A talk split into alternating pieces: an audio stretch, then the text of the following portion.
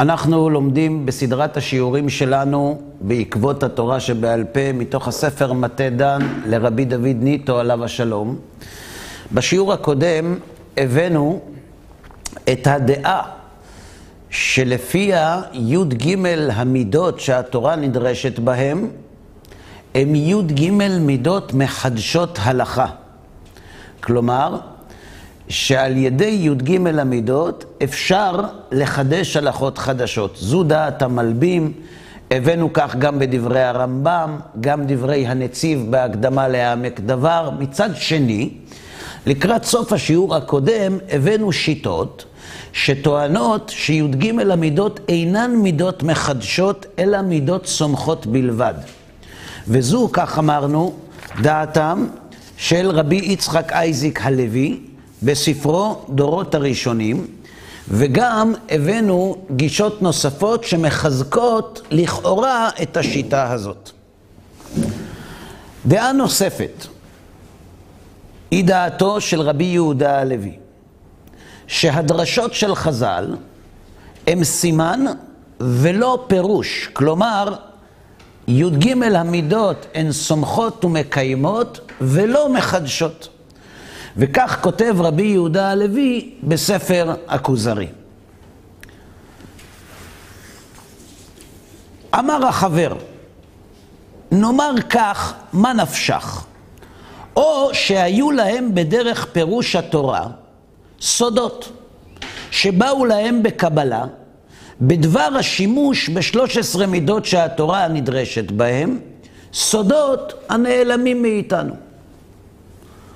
או שהשתמשו בפסוקים על דרך הנקרא אצלם אסמכתה, שאינה כי אם לסימן, שהיה ידוע להם בקבלה. כלומר, הם ידעו את ההלכות, אבל הם השתמשו במידות שלהם כדי להראות איך ההלכות המקובלות רמוזות וצפונות בתוך התורה.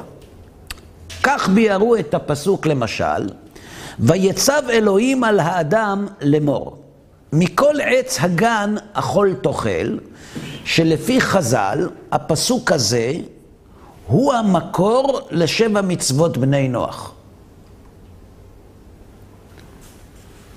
ויצב, אומרים חז"ל, אלו הדינים.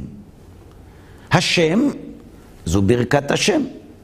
אלוהים, זו עבודה זרה. על האדם, זו שפיכות דמים. לאמור זה גילוי עריות, מכל עץ הגן זה גזל, אכול תאכל זה עבר מן החי. אנחנו יודעים שיש שבע מצוות בני נוח. אומרים חז"ל, אתה יודע איפה כתובות שבע מצוות בני נוח? בפסוק שהקדוש ברוך הוא ציווה על אדם הראשון. למה? כי אם הקדוש ברוך הוא לא ציווה על אדם הראשון, איך אפשר להאשים את קין בהריגת הבל? שהרי אי אפשר להעניש אדם, אלא אם כן הזהירו אותו שהדבר אסור. איפה זה מופיע? אומרים חז"ל, זה מופיע בפסוק. איפה? ויצב השם אלוהים על האדם לאמור, מכל עץ הגן אכול תאכל. ויצב, יש מצווה אצל אומות העולם, בשבע מצוות בני נוח, על הדינים, נכון? אז ויצב אלו הדינים. אסור לנוכרי לברך את השם בלשון סגי נאור, וזה אנחנו לומדים מהמילה ויצב השם. מה לומדים מהמילה אלוהים? איסור עבודה זרה. לא יהיה לך אלוהים אחרים על פניי. מה זה על האדם? זו שפיכות דמים. שופך דם האדם, באדם דמו יישפך. לאמור זה גילוי עריות. איך מוציאים מלאמור גילוי עריות? אולי בגמטריה. אבל לא, לא מובן, נכון? מכל עץ הגן זה גזל. כאילו, מותר לך לאכול מכל העץ, אבל מעץ הדעת אסור, אז אם תאכל זה גזל. אכול תאכל, איזה מצווה קשורה לאכילה בשבע מצוות בני נוח? עבר מן החי. אז זה המקור לעבר מן החי. אומר רבי יהודה הלוי, מה רב המרחק בין העניינים האלה ובין הפסוק הזה. שמע, אתה לא יכול לדרוש מבן אדם לקרוא את המדרש הזה ולהמשיך הלאה כאילו כלום. מפה לומדים שבע מצוות בני נוח? איך? אין זאת. כי אם קבלה היה בידם עניין שבע המצוות, והם הסמיכו אותו לפסוק. כי אי אפשר להוציא את המצוות האלה מתוך הפסוק הזה. אין קשר בין הפסוק למצוות האלה. וייתכן כי בפירוש הפסוקים שימשו אצלם שני האופנים כאחד. ואולי היו איתם עוד אופנים שנעלמו מאיתנו. כלומר, מדברי הכוזרי, מה אנחנו למדים? אנחנו למדים אחד משני דברים, או שהיו להם סודות שאנחנו לא יודעים, או שהם השתמשו בדרשות כדי לסמוך הלכות לפסוקים. כי אם לא היו להם סודות בשימוש המידות, אי אפשר להוציא מהפסוק הזה את שבע מצוות בני נוח. אז או שהיו להם סודות בפירוש הפסוקים שאנחנו לא יודעים, או שהיו להם פירושים שעברו בקבלה ובמסורת על שבע מצוות והם הסמיכו אותם לפסוקים. סתם בחור פסוק שנראה להם טוב עם האוזן שאפשר ללמוד, לסמן עליו לסמן עליו את מה? את השבע מצוות. מאיפה הם יודעים את שבע המצוות? זה הם למדו, הם קיבלו. זאת אומרת, אתה הולך לפי הגישה השנייה. יותר נראה לי, אתה אומר, שבאמת קיבלו במסורת שבע מצוות בני נוח. כי הרי בשבע מצוות בני נוח היו מצווים בני ישראל לפני מתן תורה, וזה נשמר במסורה, ואחר כך כשבאו חכמים, אמרו בואו נראה איך מסמיכים את הפסוקים האלה לתורה, ומצאו פסוק שמתאים להם והכניסו את זה. אבל אז את השאלה מה זה רק י"ג מידות, אתה מוציא איזה שיטה שאתה רוצה להסמיך. גם זה נכון. מה ההבדל בין שיטה שנייה לשיטה הזאת?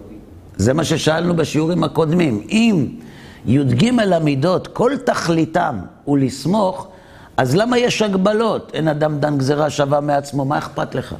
אם אנחנו יודעים מועדו מועדו לגבי פסח שדוחה את השבת במסורת, אז למה בני בטרה לא יכולים לגזור גזירה שווה בעצמם?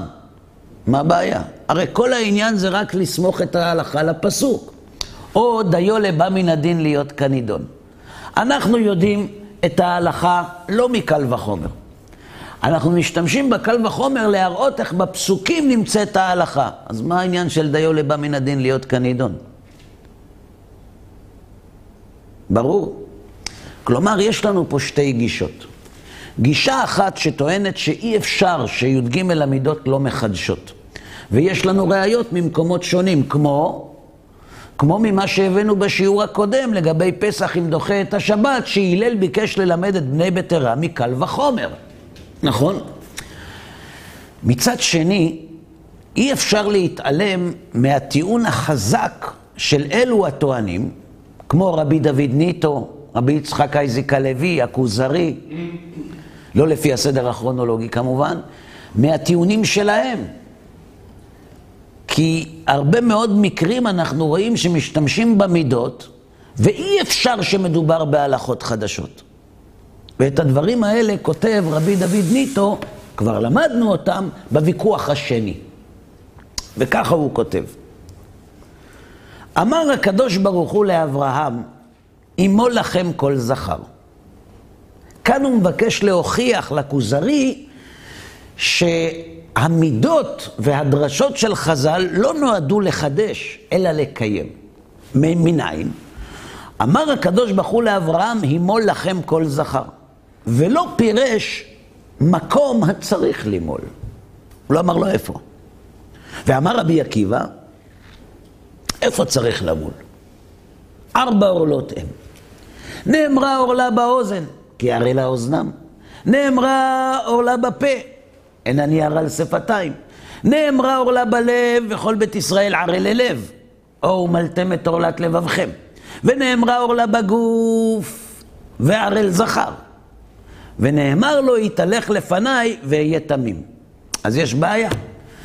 כתוב עורלה בפה, כתוב עורלה באוזן, כתוב עורלה בלב, וכתוב עורלת זכר. אבל מצד שני כתוב שאברהם צריך להיות תמים.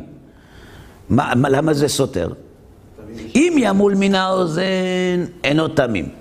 מן הפה, אינו תמים. מן הלב, אינו תמים. מהיכן ימול ויהיה תמים? ואומר זו עורלת הגוף. כי כשמלאים את עורלת הגוף, זה לא פוגם בתמימותו ובשלמותו של הגוף. לעומת עורלת האוזן שכן פוגמת. עכשיו תשאל, למה? למה אנחנו אומרים שמילת עורלת הגוף היא לא פוגמת בגוף? כי מקובל אצלנו למול. אבל אם תלך לבדיקות הרפואיות בצבא, מורידים פרופיל על עורלת הגוף. לעומת זאת אפשר שעל עורלת האוזן לא יורידו. כלומר, הקביעה שעורלת הגוף והסרתה אינה פוגעת בתמימותו ושלמותו של הגוף, מקורה בתרבות, כלומר במנהג, בנורמה. כל היהודים מלאים, אז uh, אדם בא לבית חולים, היד שלו תפוסה, הוא לא יכול להוריד אותה. אומרים לו, תחכה במסדרון עם הזקנה, מנהריה או משדרות, תלוי לאיזה מפלגה אתם מצביעים, ואחרי כמה ימים מכניסים אותו מחלקה אורתופדית. נכנס למחלקה, אומרים לו, תכף יבוא הרופא. יום, יומיים, שלושה, מגיע הרופא, אומר לו, מה קורה איתך? הוא אומר, מה זאת אומרת, מה קורה? אתה לא רואה שהיד שלי תפוסה, אני לא יכול להוריד אותה? הוא אומר לו, בגלל זה אתה פה? הוא אומר לו, כן, למה? הוא אומר לו, לא, תסתכל, כולם פה עם היד למעלה. סימן שאתה בריא. זאת אומרת, אם אדם הוא לא שלם והוא נמצא בין הלא שלמים, הוא שלם. אז איך אנחנו אומרים שהמילה לא פוגעת בתמימות הגוף אם היא נעשית בעורלת הגוף?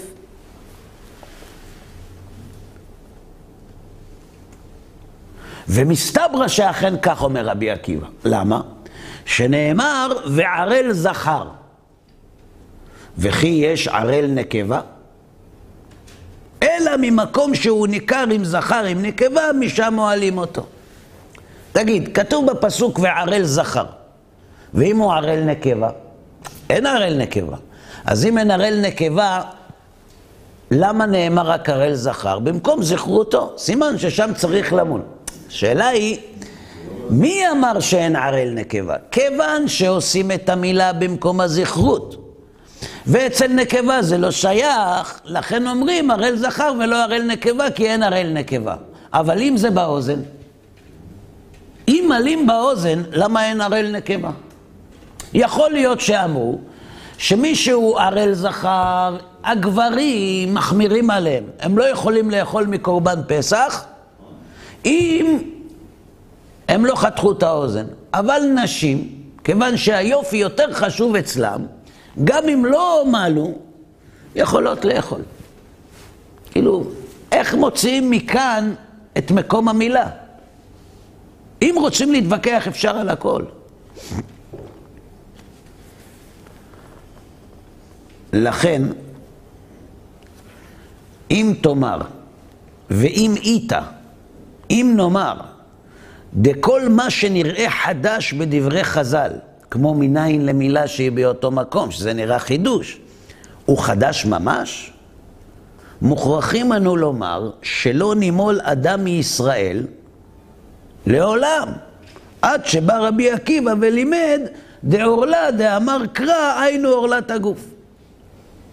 זאת אומרת, עד רבי עקיבא כולם המתינו, אמרו, עתיד להיות אדם בסוף כמה דורות, ועקיבא בן יוסף שמו, והוא עתיד לחדש תילי תילין של הלכות על כל קוץ וקוץ בספר התורה, אנא המתינו ותענו לפי התור. זה לא רציני. ברור שנימולו לפני כן. איך אנחנו יודעים? כתוב בתורה. כתוב בתורה. כן, בבקשה. אבל זה שהוא מביא דוגמה שזה לא חידוש, זה לא אומר שזה הכל ככה. זאת אומרת, יכול להיות שחלק אה, חידוש וחלק אה, לא חידוש. איך הוא מוכיח מזה שהכל זה לא חידוש? לא יודע, אנחנו עוד לא נמצאים שם. אנחנו כרגע מביאים ראייה ששימוש בי"ג מידות לא מחייב שמדובר בהלכות חדשות. אף אחד לא אומר שזה רק חדשות. אני הולך לפי הדרך שלו כרגע.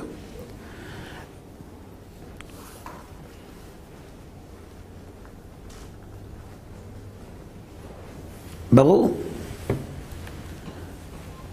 רוב המשניות והברייתות, כך כותב החבר, וממרות התלמוד הם על זה הדרך. כתוב יום הכיפורים, אסור באכילה, בשתייה, ברחיצה, ובשיחה ובנעילת הסנדל ובתשמיש המיטה. נכון? ועוד אמרו, תנו רבנן, תענו את נפשותיכם. יכול ישב בחמה או בצינה עד שיצטער? תלמוד לומר, וכל מלאכה לא תעשו. איזהו עינוי? שיש בו עבודת הנפש, אבידת הנפש. ואומר זה אכילה ושתייה. זאת אומרת, יש כאן דיון מאיפה לומדים שתענו את נפשותיכם, זה דווקא לא לאכול ולשתות, אולי זה לשבת בשמש מתחממים וסובלים והביל ומישור החוף, וזה, אולי זה הכוונה. כפי מה שנראה מלשון המשנה והברייתא, מעולם לא שמרו ישראל יום הכיפורים כמצוותו, עד שבאו רבי חייא ורבי ופירשו להם אופן שמירתו. אמור לי, אדוני המלך, היתבו בעיני שכלך ברור הדברים והטענות האלה? זה נראה לך הגיוני? כלומר,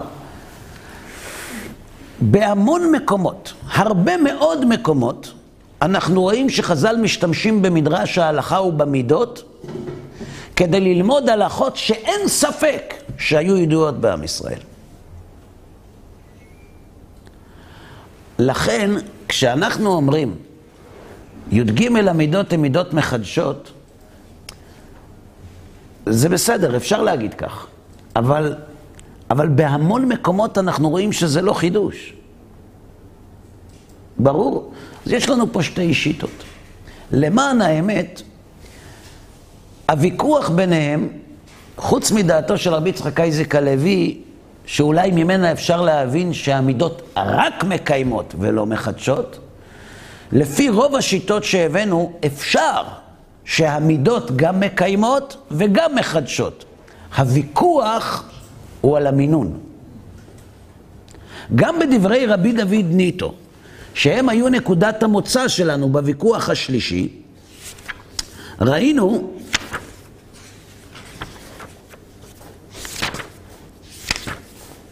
שהוא אומר,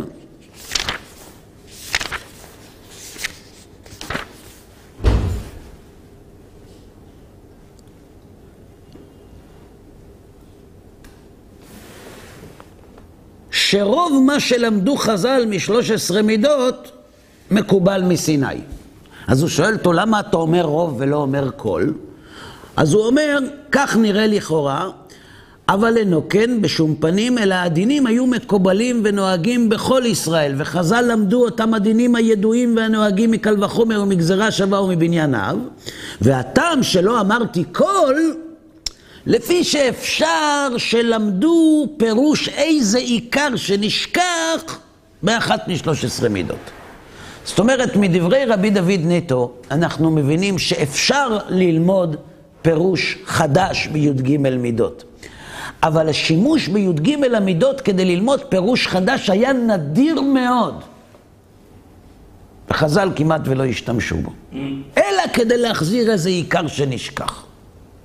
עכשיו, למה זה דומה? אנחנו שומעים לא מעט פעמים שאנשים אומרים שצריך לעדכן את התורה. נכון? צריך לעדכן. היא שנה, השתנו התוואים, השתנו הזה, תרבות. למשל, התורה מתירה לשאת שתי נשים. זה לא מקובל. היום עם אישה אחת, הוא לא, הוא לא מסתדר. אז זה לא מתאים שתי נשים. גם במדינת ישראל יש איסור חוקי לשאת שתי נשים, היום. אז נכון שזה מותר לפי ההלכה, אבל זה לא מקובל ולא ראוי ולכן לא צריך. אני שואל אתכם, האם לפני שקמה המדינה היה מותר לשאת שתי נשים? תלוי. בעדות המזרח, כן. אבל בעדות אשכנז היה אסור גם לפני קום המדינה. ממתי? מאז חרם דרבנו גרשום, שחי לפני רש"י.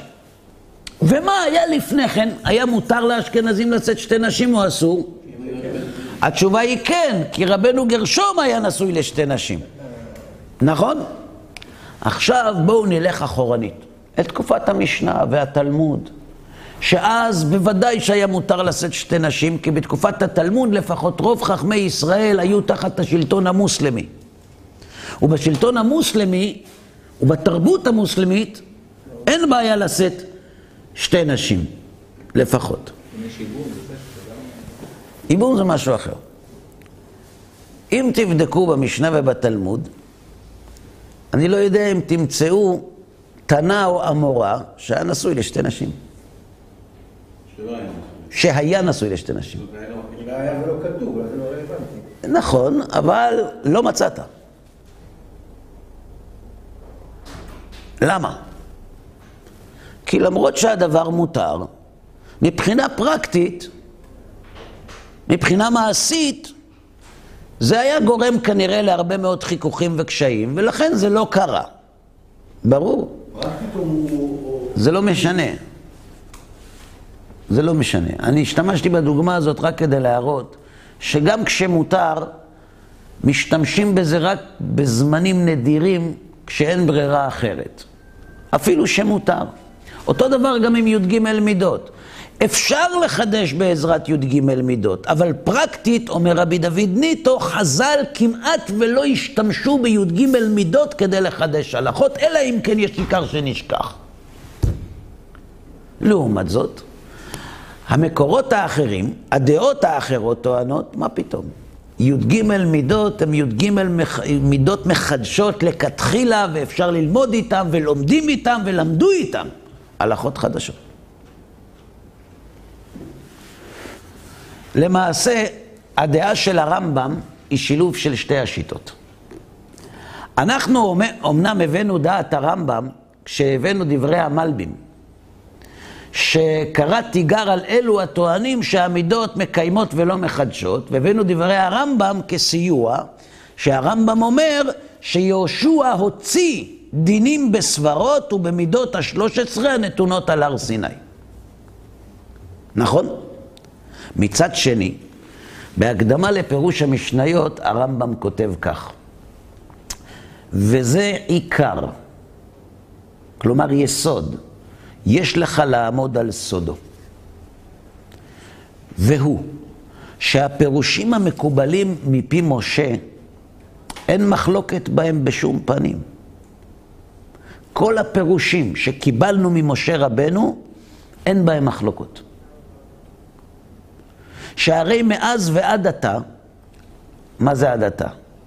עד לפני 900 שנה, לא מצאנו מחלוקת נפלה בזמן מן הזמנים, מימות משה ועד רב אשי, בין החכמים, כדי שיאמר אחד, המוציא אין חברו, יוציאו עינו. שנאמר, עין תחת עין. ויאמר השני, לא, אינו אלא כופר בלבד שחייב לתת. כלומר, כשחז"ל אמרו, עין תחת עין ממון. האם עין תחת עין ממון זה פירוש שאפשר להוציא אותו מהפסוק עין תחת עין? לא. כלומר, יש כאן פירוש תלוש לחלוטין מן, הפ... מן הפשט של הפסוק, ולמרות שהוא תלוש לחלוטין, אף אחד לא חלק על זה. מה זה אומר? זה אומר שכנראה ההלכה עין תחת עין ממון היא מסורה, היא מקובלת. ואז כשמישהו אומר עין תחת עין ממון, אף אחד לא מתווכח איתו, אז תוציא את זה מהפסוק הזה, זה לא משנה מאיפה תוציא, אנחנו יודעים את ההלכה. ולא מצאנו גם כן מחלוקת במה שאמר הכתוב, ולקחתם לכם ביום הראשון פרי עץ הדר, כדי שיאמר אחד שהוא אתרוג, ויאמר אחד שהוא חבושים או רימונים או זולתו. לא. כשאתה אומר פרי עץ הדר זה אתרוג, יש צדדים נוספים. אולי, אולי פמלה. למה לא? כן, בבקשה. אם כך, למה בעצם התורה השתמשה בלשון הזו, שכאילו זה, זה נשמע ההפך. אנחנו עסוקים עדיין בלהסביר את דברי הרמב"ם. עוד לא סיימנו. כשנסיים דברי הרמב"ם, תוכל לשאול על דברי הרמב"ם, או על, על מה שמבינים אנחנו מדברי הרמב"ם. ולא מצאנו גם מחלוקת בעץ אבות שהוא הדס. ולא מצאנו מחלוקת בדברי הכתוב וקצותה את כפה, שהוא כופר. וכיוצא בזה מכלל המצוות אין מחלוקת בהם, שכולם פירושים מקובלים מפי משה ועליהם ועל דומיהם אמרו כל התורה נאמרו כללותיה ופרטותיה ודקדוקיה מסיני. כלומר, הרמב"ם אומר דבר כזה, בפירושים מקובלים לא נפלה מחלוקת. ההוכחה שלא נפלה מחלוקת בפירושים המחודשים זה פירושים של חז"ל לפסוקי התורה שאין להם שום קשר לפשט ופעמים הם גם הפוכים מהפשט ואף אחד לא פוצה פה ומצפצף. למשל, וקצותה את כפה. נכון? כי ינצו אנשים, נכון? ואז היא שולחת ידו ונוגעת במבושיו, כתוב וקצותה את כפה לא תחוס עיניך. אל תרחם, תחתוך לה את היד. אומרים חז"ל, מה אתה עושה? הוא הלך הביא גיליוטינה. אומרים, מה אתה עושה? הוא אומר, כתוב וקצותה את כפה. אומרים לו, תירגע, זה ממון. הוא אומר, אני מחמיר. מה זה אני מחמיר? חומרה, להחמיר, זה כאשר יש דעה נוספת, גם אם לא נפסקה הלכה כמותה, אתה רוצה להחמיר כדעה זו. אבל אין דעה כזאת שבקצותה את כפה ממש.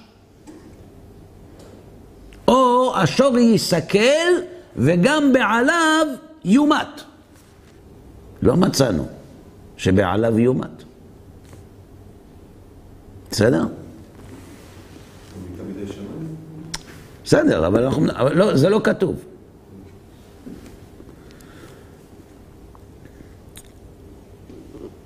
אבל, אף על פי שהם מקובלים, ואין מחלוקת בהם מחוכמת התורה הנתונה לנו. למרות שהפסוקים האלה הפוכים לגמרי מהפירוש. כיוון שאין חולק, זו הוכחה שהפירוש מקובל, ולמרות שהוא מקובל וידוע לכל החכמים, נוכל להוציא ממנה, מה זה ממנה? מי זאת ממנה? מהתורה. אלו הפירושים בדרך מדרכי הסברות והאסמכתות והראיות והרמזים המצויים במקרא. כלומר, אנחנו יודעים שקצותה את כפה זה ממון, שפרי עץ הדר זה אתרוג ושענף עץ אבות זה הדס. יודעים. אין מחלוקת. אבל תדע לך שיש לנו ארגז כלים, שאיתו אנחנו יכולים להוציא מהתורה את מה שקיבלנו בעל פה במסורה ממשה רבנו. יכולים או צריכים? יכולים. נוכל, הוא כותב.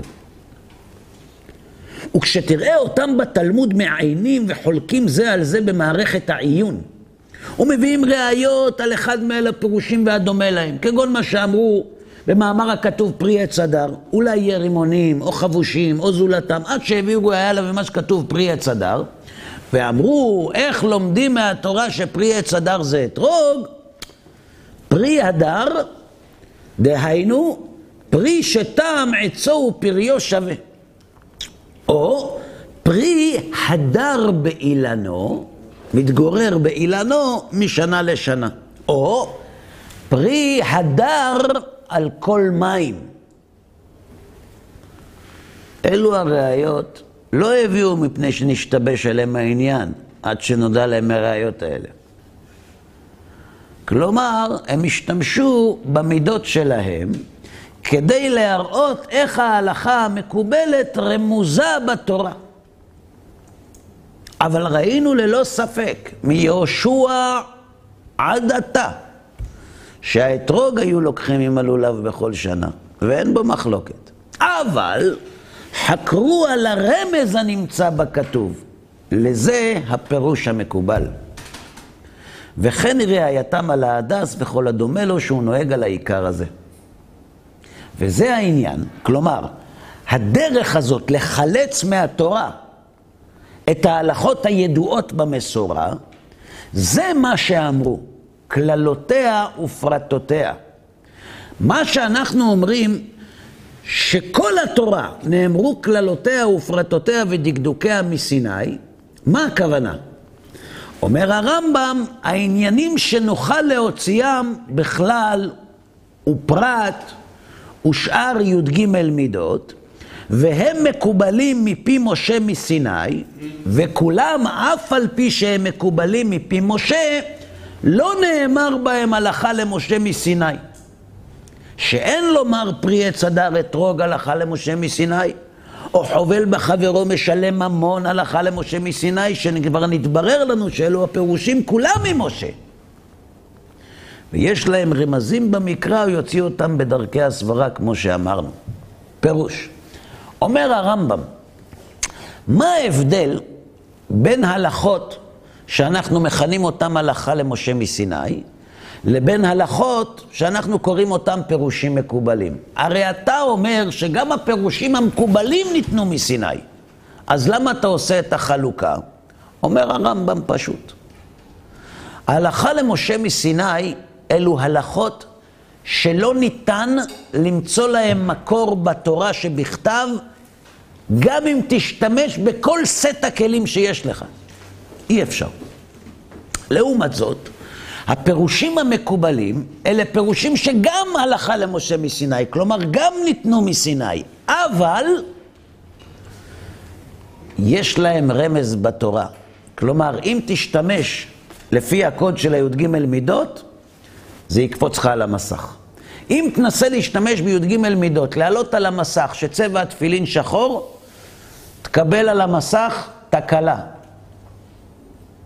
לעומת זאת, אם תקיש במחשב מניין שפרי עץ הדר הוא אתרוג, אם תשתמש בי"ג מידות, אתה תראה על המסך צורה של אתרוג. לכן אומר הרמב"ם, ההבדל בין פירושים מקובלים להלכה למשה מסיני, זו היכולת להוציאם מתוך התורה באחד מן המידות שהתורה נדרשת בהן. כן, בבקשה. השיטה הזאת, בעצם, בתחילת הדרך... ברוך אתה אדוני אלוהינו מלך העולם שהכל נהיה בדברו.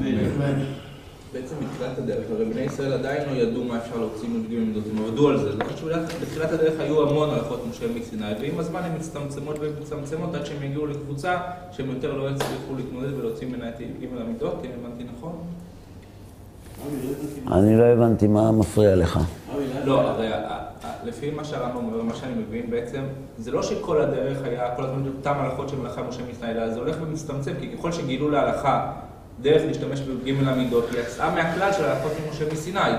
הרי זה לא שמשה אמר להם, אלה הלכות משה מסיני ואלה לא, בואו תחפשו רק באלה את הי"ג מידות. הרי מה שהם מצאו, הם הוציאו מהשיוך לכלל של ההלכה משה מסיני. אם אני מבין את השאלה שלך נכון, אתה שואל האם הגדרת ההלכות במדף ההלכה למשה מסיני, האם הגדרתם היא רטרואקטיבית, בדיעבד, או לכתחילה, מראש? התשובה היא זה לא משנה. סביר להניח שזה מראש. אבל גם אם תאמר הפוך, זה לא משנה.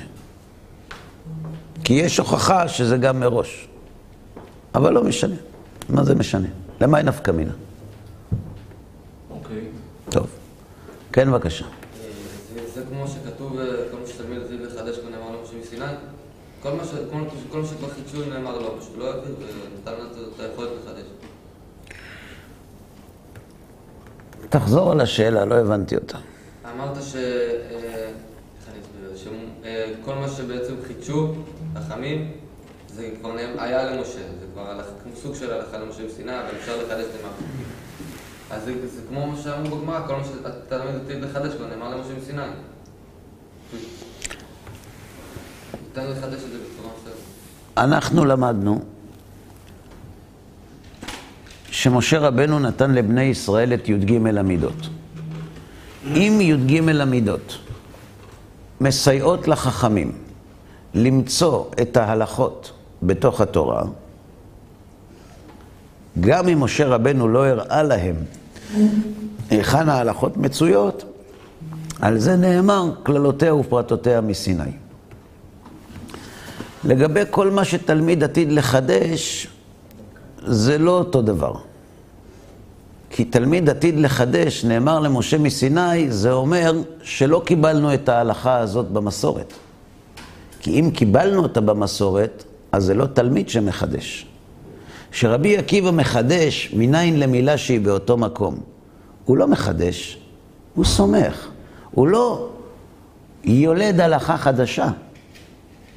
כשתלמיד מחדש חידוש, לא קיבלנו אותו מסיני. אומרים חז"ל, כיוון שאתה מקבל את י"ג המידות, ועם י"ג המידות אתה יכול לחדש, כל מה שאתה עתיד לחדש בי"ג מידות, נאמר למשה מסיני. אפשר שכל ההלכות שתלמידים עתידים לחדש נלמדו בסיני, והשם לימד את משה, אלא שלא ציווה אותו ללמד אותם את בני ישראל. גם את זה אפשר לומר. ויש לנו מקור לזה. י"ג המידות שהתורה נדרשת בהן. י"ג מידות שהתורה נדרשת בהן, לימד הקדוש ברוך הוא את משה בסיני. בני ישראל לא ידעו על הסט כלים הזה מאומה. עד השנה הארבעים לצאתם ממצרים. בערבות מואב הואיל משה באר את התורה הזאת, אומר הנציב שם, לפני מותו, לימד אותם את כל הכללים שהתורה נדרשת בהם. ברור. הרי לך שיש דברים שהקדוש ברוך הוא לימד את משה בסיני, ולא אמר לו ללמד. מאיפה אנחנו יודעים שהיה דבר כזה? כיוון שיש דבר שהוא לא אמר לו ללמד מיד, ואמר לו ללמד לאחר זמן. אם הוא לא היה אומר לו ללמד לאחר זמן, לא היינו יודעים שיש דברים שהוא למד ולא לימד. אבל אם הוא אמר ללמד לאחר זמן, זה אומר שבהר סיני הוא למד ולא לימד עד שאמרו לו. הר"ן בדרשות שואל את השאלה שלך, אבל הוא שואל את זה בצורה אחרת. הוא אומר, יש מחלוקת בין הלל, בין הלל לשמאי, האם מקו חלה או מקביים? מאיזו כמות מפרישים חלה?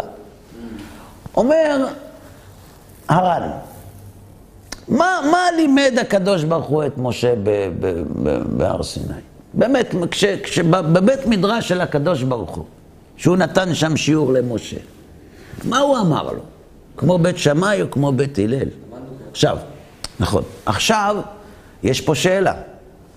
אם האמת היא כמו בית הלל, אז למה ילמד הקדוש ברוך הוא את משה סברות שאינם אמת?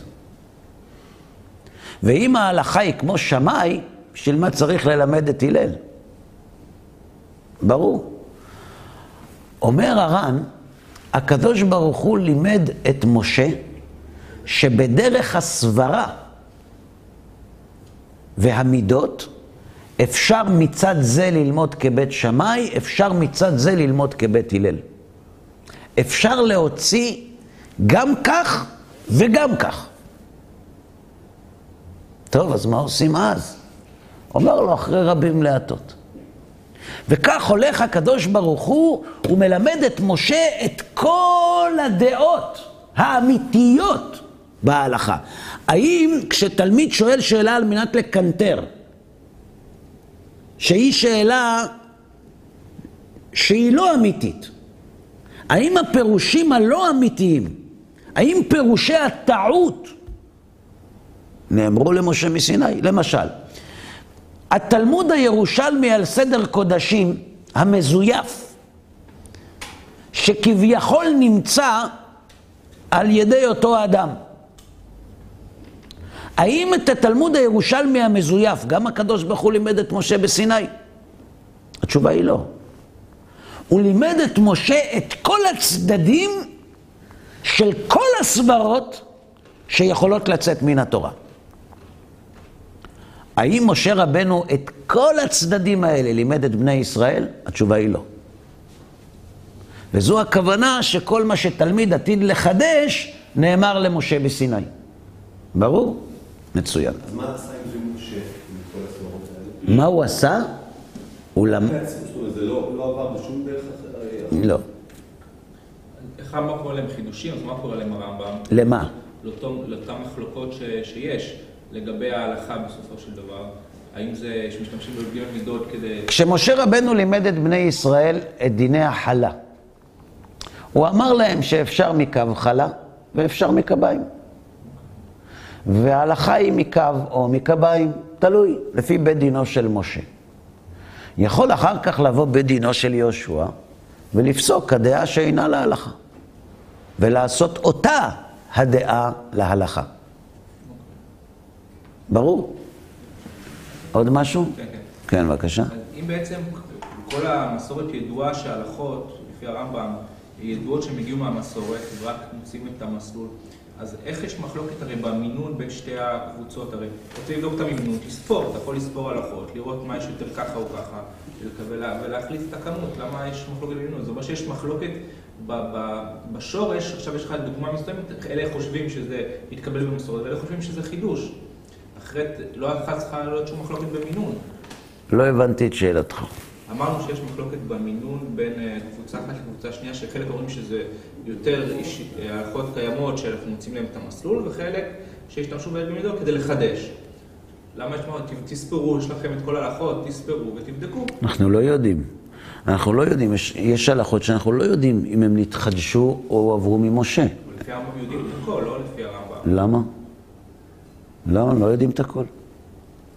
גם לפי הרמב"ם יש הלכות מחודשות. הרמב"ם בעצמו אומר את זה. הוא לא, לא, לא, לא הבאנו את דבריו, אבל אחרי שהוא מביא את הפירושים המקובלים, הוא מביא גם את הפירושים המחודשים. אם תביא הקדמה לפירוש המשניות, נקרא זה מבפנים. אומר שיש מחודשות, אבל השאלה אם יש, זה אומר שיש מחלוקת על ההלכות אם הן מחודשות או לא. בוודאי שהן מחודשות, לפי כולם. לפי כולם, אז אפשר לספור ולראות. אנחנו לא יודעים אבל איזו מצווה שייכת לפירושים המקובלים, ואלו לפירושים המחודשים. זהו. לא, לא סימנו את זה. אוקיי, אז פה יש בעיה, שאי אפשר לדעת את ה... נכון, לא, לא סימנו את זה.